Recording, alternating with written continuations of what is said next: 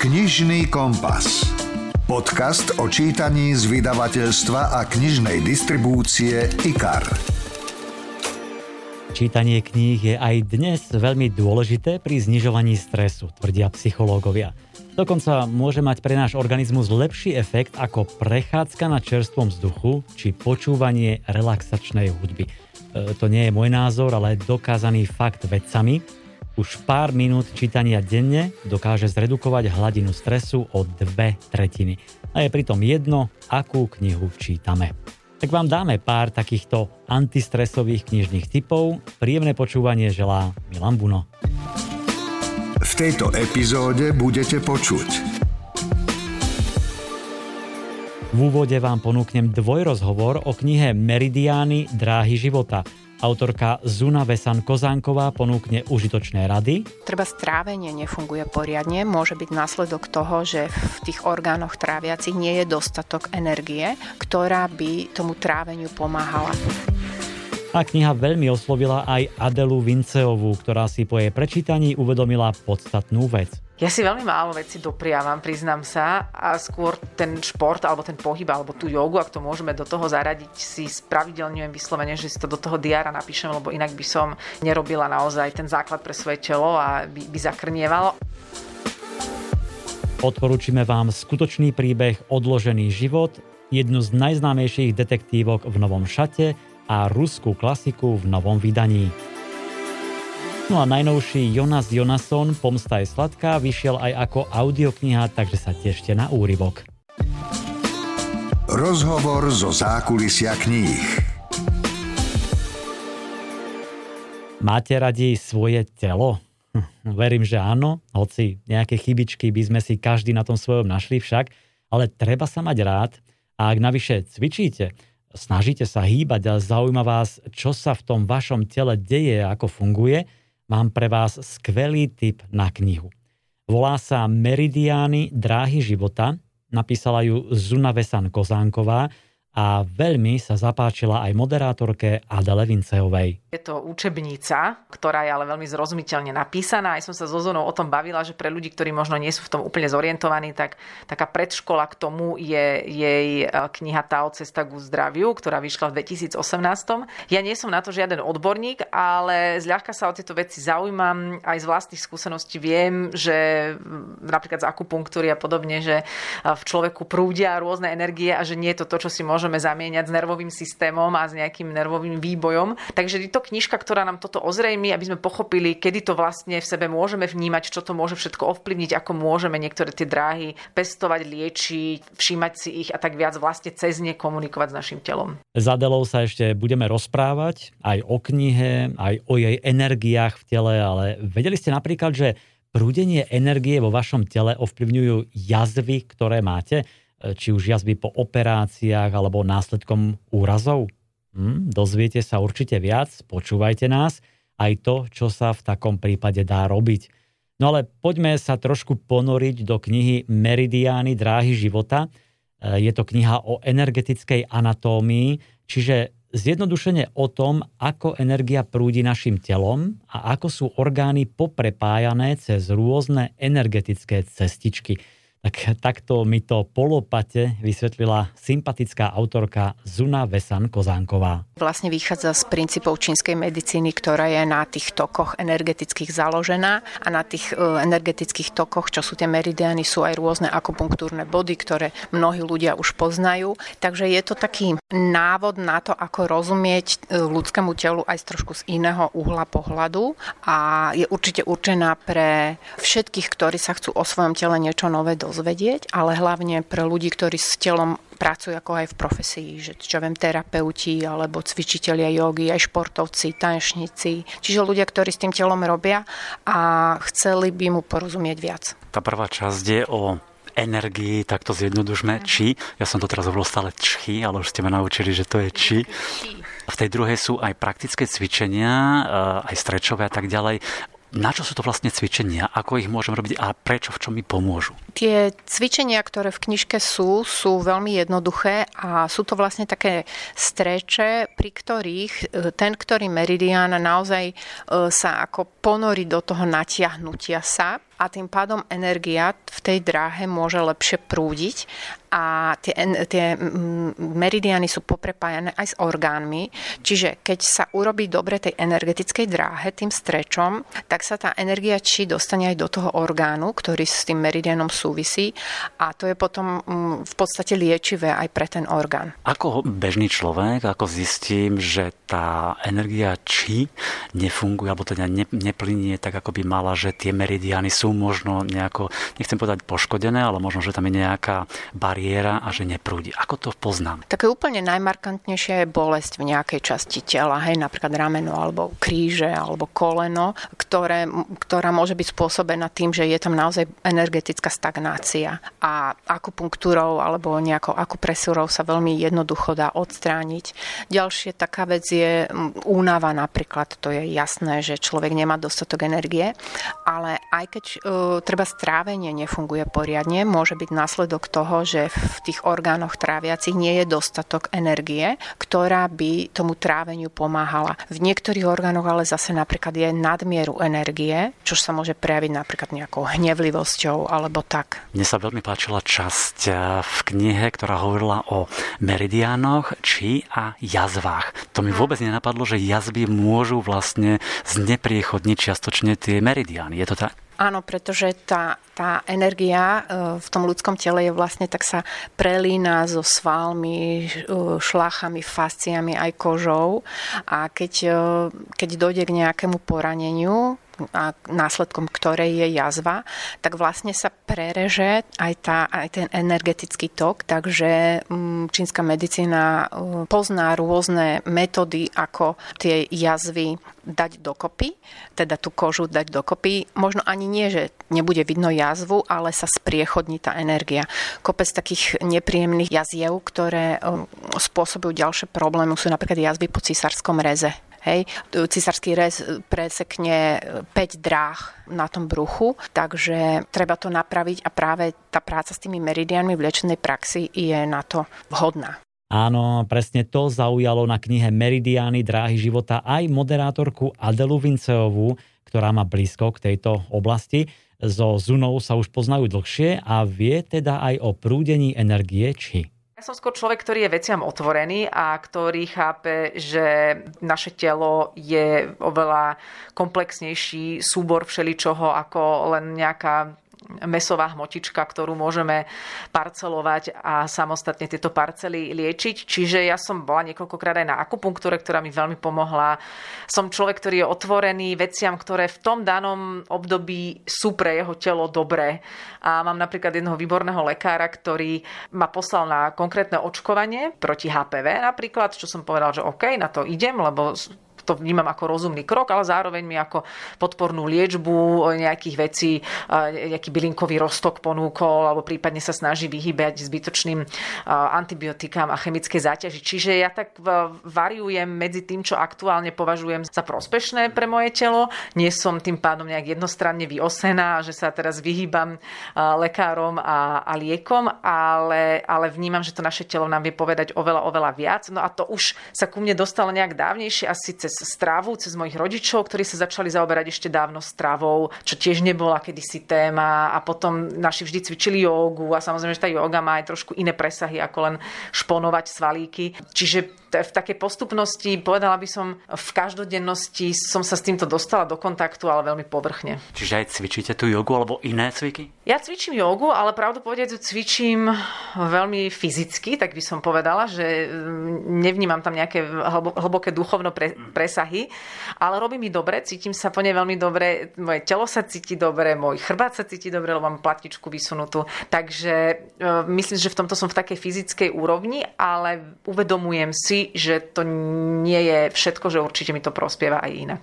Tá akupunktúra určite robí dobre, tie cviky robia dobre, ale presne Zuna píše v tej knihe aj o masážach, ktoré môžu spriechodniť tie meridiány a, a posunúť tú energiu čchy To si tiež dopriavate? Ja si veľmi málo veci dopriavam, priznám sa. A skôr ten šport, alebo ten pohyb, alebo tú jogu, ak to môžeme do toho zaradiť, si spravidelňujem vyslovene, že si to do toho diára napíšem, lebo inak by som nerobila naozaj ten základ pre svoje telo a by, by zakrnievalo. Ale je pravda, že ako som sa zase teraz cez tento, túto uvedenie tejto knižky dostala opäť do kontaktu so Zunou, som si spomenula, ako som raz u nej bola na šiacu a aké to bolo super.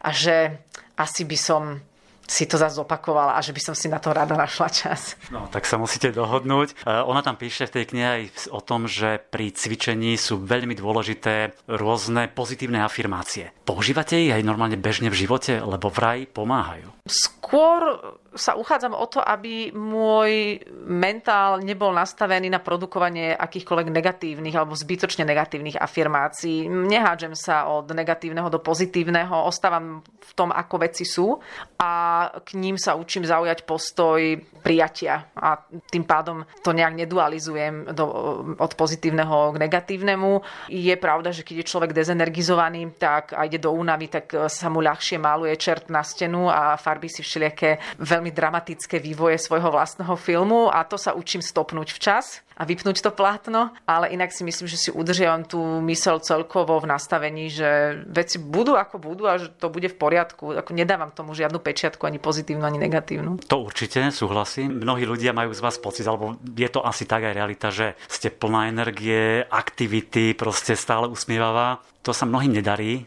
Čo by ste im poradili? No, že by sa hlavne nemali porovnávať, lebo každý má inú prírodzenosť. A ja niekedy s tou aktivitou to aj preháňam a niekedy idem do únavy. Že myslím, že som nie workoholik, ale aktivoholik. To znamená, že keď prídem domov z práce, tak hneď utekám e, k umývačke, ktorú treba vyložiť, naložiť, hneď dám prať. E, koľko mailov mi ešte ostalo, tak poďme tie vyriešiť. Ešte by som si mohla podcvičiť. A teraz sú treba poliať. A takto ja idem a idem.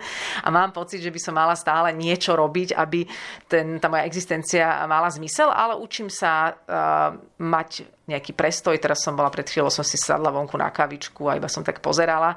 Čiže e, zvedomujem si to a nemyslím si, že by som mala byť nejakým príkladom zbytočným, pretože ľudia vidia len nejaký výsek e, z mojej existencie. Ale za pravda je, že som v dobrej nálade väčšinou a že keď aj sa niečo nedarí, tak, e, tak s tým dlho zbytočne nebojujem. Zaradím to rýchlo do života tak, ako to je, lebo čím dlhšie s tým človek bude bojovať a sa tomu vspierať a brániť, tak len viac minie energiu.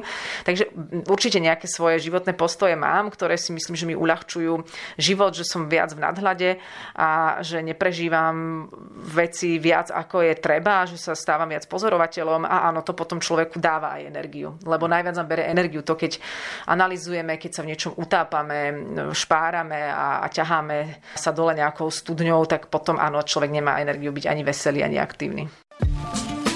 Počúvate podcast Knižný kompas. Tak verím, že sme vám aj knihou Meridiany dráhy života poslali trošku dobrej energie. Máme pre vás ďalšie knižné typy. IKAR. Čítanie pre celú rodinu. Začneme skutočným príbehom osvienčimskej knihovníčky. Dita Kraus je jednou z tých, čo prežili holokaust rozhodla sa napísať knihu spomienok e, nielen na koncentračný tábor, ale na celý svoj život. A práve v tom je veľmi inšpiratívna, nezameriava sa len na vojnové obdobie, ale aj nasledujúce roky. Ako sa vyrovnávala s tým ťažkým obdobím, ako ju to poznačilo, ako sa jej darilo opäť zaradiť do bežného života. Dita sa narodila v rodine pražských židovských intelektuálov, chodila do školy, mala veľa kamarátov a nikdy jej ani na um neprišlo, že je v niečom iná. Až keď si jedného dňa našla na lavici kus papiera so slovami si židovka. Čoskoro to pocítila aj na vlastnej koži, keď po vyhlásení protektorátu Čechy a Morava začali platiť vyhlášky a zákony, ktoré krok za krokom vylúčovali židovské obyvateľstvo z väčšinovej spoločnosti. Počase ju ako 13-ročnú deportovali s rodičmi do geta v Terezíne a neskôr do Osvienčimu, kde jej otec zomrel. Dita s matkou prešli selekciou doktora Mengeleho a s ďalšími spoluvezenkyňami ich poslali na nútené práce do Nemecka. Možno viete, že o jej živote ako knihovničky v koncentračnom tábore napísal knižku Antonio González, ale pre mňa je možno ešte hodnotnejšia táto jej autobiografia s názvom Odložený život. Ponúkam vám krátky úryvok, ktorý načítala Judita Hansman. Raz týždenne bola v rozvrhu výučba náboženstva. Farár, nazývaný katechéta, vysvetľoval žiakom nový zákon a rozprával im o Ježišovi Kristovi. Z tejto hodiny ma pochopiteľne oslobodili, ale dovolili mi zostať v triede. Sedela som v poslednej lavici a kreslila si do zošita. Ale za každým, keď som sa zadívala dopredu, všimla som si, že farár sa pozerá na mňa. Ako by sa prihováral ponad hlavy ostatných detí priamo mne. Predpokladám, že chcel, aby som konvertovala. Mienil zo mňa urobiť kresťanku. Kreslenie nás učil pán učiteľ večera. Mala som ho rada. Raz zastal nado mnou, poradil mi, ako mám niečo nakresliť a pohľadkal ma po vlasoch. Bol to príjemný pocit. Doma som to povedala pani Weinrebovej a ona hneď zašla do školy za riaditeľkou a stiažovala sa. Už sa nepamätám, ako sa to skončilo, no keď som sa oveľa rokov neskôr aj ja stala učiteľkou, bola som svetkom prípadov, keď dievčatá falošne obvinili dospelých mužov, hoci boli absolútne nevinní. Slovenský spisovateľ. 70 rokov vo vašej knižnici. Agáta Christy bola geniálna autorka detektívok a myslím, že jedným z jej najlepších príbehov bola Smrť na Níle. Táto kniha vyšla v novom vydaní s filmovou obálkou a k filmu, ktorý príde tento rok do kín. V príbehu sledujeme milostný trojuholník, ktorý sa nečakane skončí vraždou. Mladomanželom Linet a Simonovi znepríjemňuje život Linetina dávna priateľka a Simonová bývala snúbenica Jackie. Tá je zaslepená túžbou po pomste za dvojnásobnú zradu, prenasleduje mladomanželov dokonca aj na ich svadobnej ceste v Egypte, počas ktorej sa plavia parníkom po Níle. Prirodzene na palube sú okrem tejto čudnej trojice aj iní pasažieri a jedným z nich je Hercule Poirot, ktorý dúfa, že si počas zábavnej plavby odpočinie od náročnej práce súkromného detektíva. Čo skoro sa ukáže, že jeho želanie bolo márne. Linet sa obráti na Puarota so žiadosťou o pomoc. Ten jej slúbi, že si s Jackie pohovorí, ale situácia sa zdramatizuje, keď dôjde k pokusu o vraždu a pokusom sa to žiaľ zďaleka nekončí. Smrť na Níle je naozaj majstrovské krimi, jedno z najlepších od Agáty Christy a je to tajúplný príbeh, výborne premyslený a perfektne vykreslené postavy, k tomu to exotické prostredie, E, intrigy, klamstvá a napokon aj nečakaný koniec, ktorý, myslím, uspokojí každého milovníka detektívok. Kristy zaujímavo vyjadrila silu lásky v tomto príbehu, že je niekedy až príliš mocná a kto zažil takú tú veľkú lásku, keď bol ochotný za toho druhého aj zomrieť, tak e, nikdy nezabúda. Nikdy sa len tak neodstrihne. Ak si spomínate, v roku 2017 sme mohli vidieť prvú modernú adaptáciu knihy Agáty Christy Vražda v Orient Expresse. Film bol nabitý hereckými hviezdami. Erkila Poirota hral Kenneth Branagh.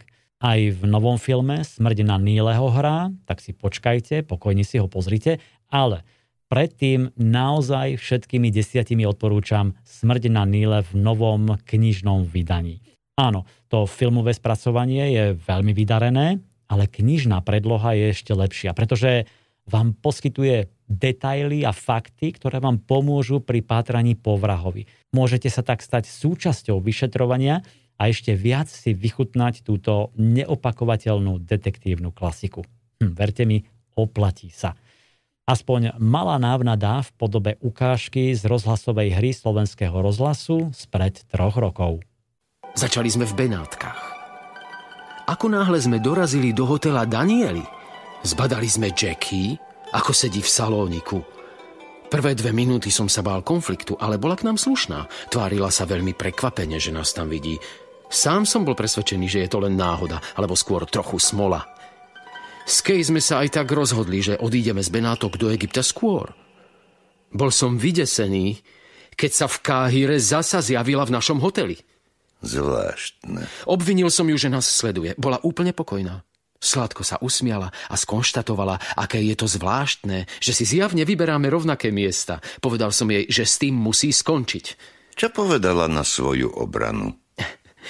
Že si je istá, že neexistuje zákon, ktorý by jej zakazoval ubytovať sa v tom istom hoteli ako ja akej. Na to som samozrejme nemal argumenty. Odkiaľ má prostriedky na takéto cesty? Hovorili ste, že je chudobná. Skvelý postreh. Vidíte, toto mi doteraz nenapadlo.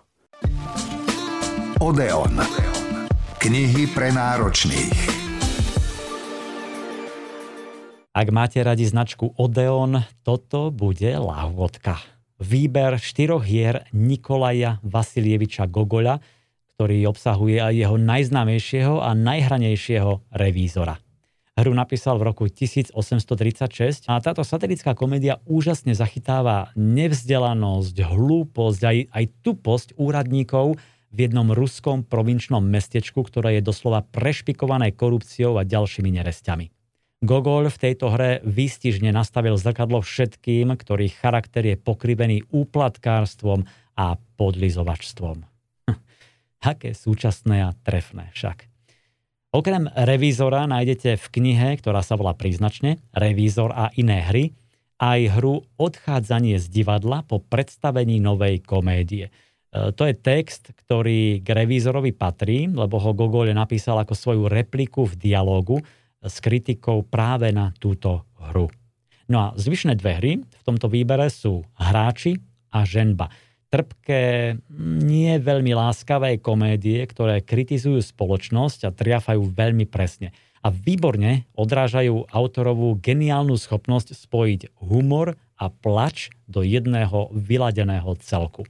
Ja osobne si zo školských hlavíc ešte spomínam na hru e, Hráči, ktorú som mal veľmi rád a ktorá bola na jednej strane smutná, ale tiež je to komédia. Je to komédia o hráčskej vášni, o podvodoch a umení zavádzať, vedieť druhých prekavátiť.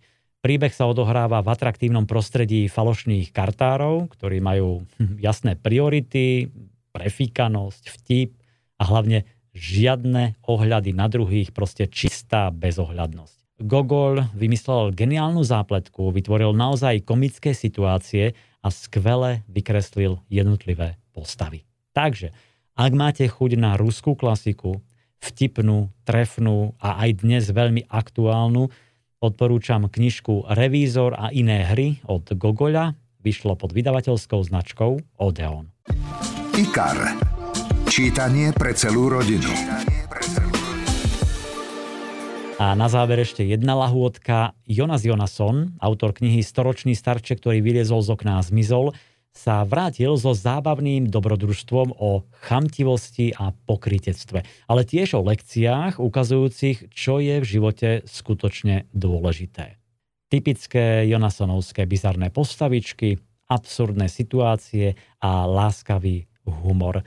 To je kniha Pomsta je sladká, ktorá vyšla koncom minulého roka a už je vonku aj audiokniha, ktorú pre vás pripravilo vydavateľstvo Publixing a výborne ju načítal herec Juraj Kemka. Tu je úryvok. Ahoj, Kevin.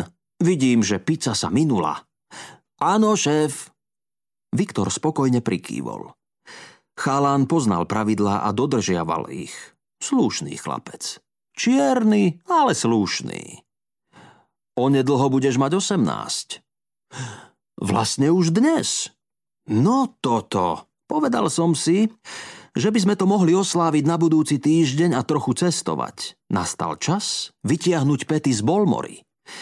Návrh znel fantasticky, no Kevinovi sa páči aj tu a cíti sa tu dobre. Napokon šéf ho vystríhal, aby sa neopovážil chodiť do mesta. Pochopil si ma veľmi správne, no teraz sa mi črtá služobná cesta do Nairobi. Nešiel by si so mnou? Trochu sa poobzeráš po svete. Nairobi? zopakoval chalan. Keni, prikývol Viktor. V tom okamihu Kevin prvý raz nadobudol pocit, že ich čosi spája, že šéf nie je len šéf, ale trochu viac.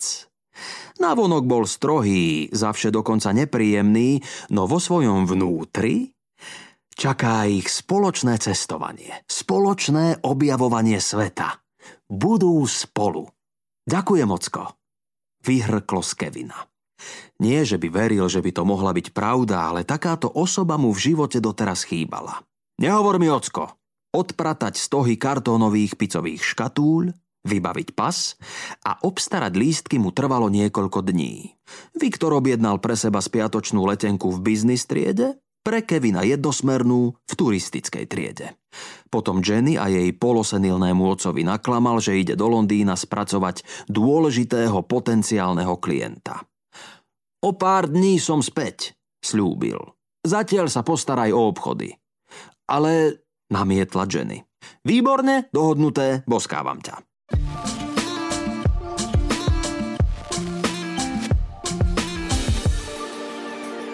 Anglický filozof a básnik Francis Bacon niekedy na prvom až 16. a 17.